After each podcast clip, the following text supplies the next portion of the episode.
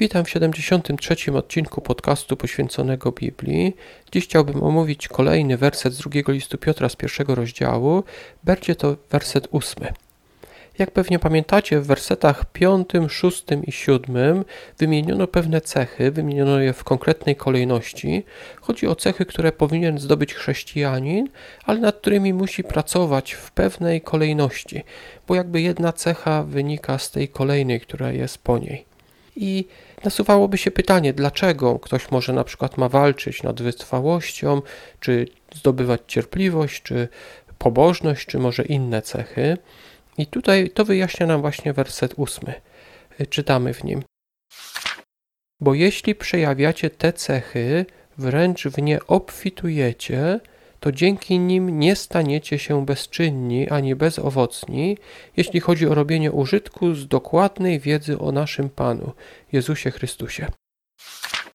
Czyli zobaczmy, jeżeli przejawiamy te cechy i wręcz obfitujemy w nie, czyli mamy ich wręcz, można by powiedzieć, za dużo, bo obfitować to mieć za dużo, to dzięki nim nie staniecie się bezczynni ani bezowocni.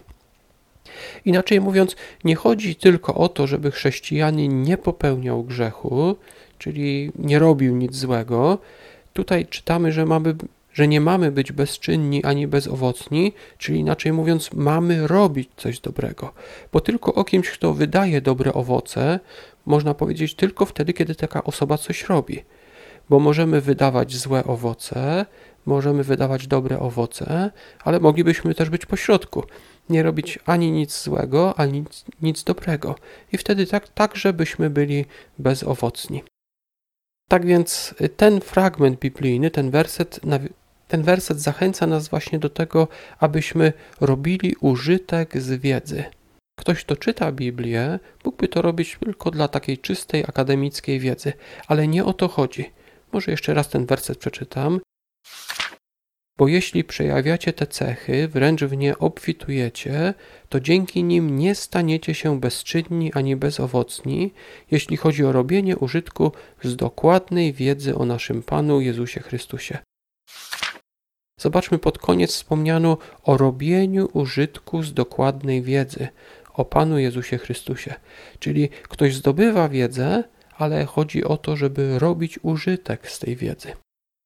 Dziękuję już Wam za wysłuchanie. To był e, kolejny odcinek, w którym omawiałem e, kolejne wersety z drugiego listu Piotra z pierwszego rozdziału. E, dziękuję, że wysłuchaliście mnie do końca. Mam takie małe ogłoszenie. Chciałbym od stycznia zacząć nagrywać podcast, w którym będę omawiał może nie wersety, ale rozdziały. I to nie tak może dokładnie rozdziały, bo będę omawiał rozdziały, które przeczytałem w danym dniu. Chciałbym od stycznia zacząć czytać Biblię. Zrobiłem sobie plan i chciałbym przeczytać całą Biblię w ciągu kolejnego roku 2019. Tak więc, jeżeli też chcielibyście dokonać czegoś takiego, to zachęcam Was do tego, że być może moglibyście razem ze mną każdego dnia czytać e, fragment biblijny. Postaram się każdego dnia rano e, nagrać taki podcast. Może nie uda mi się rano, to będzie później, i w którym powiem, co przeczytałem danego dnia i podam może kilka myśli, które mi przyszły do głowy po przeczytaniu tego fragmentu biblijnego. I jeżeli uznacie to za stosowne, moglibyście przeczytać te same rozdziały i może skomentować, może dodać mi jakieś myśli, które przyszły Wam do głowy. Na dzisiaj to już tyle. Mam nadzieję, że ten plan mi się uda.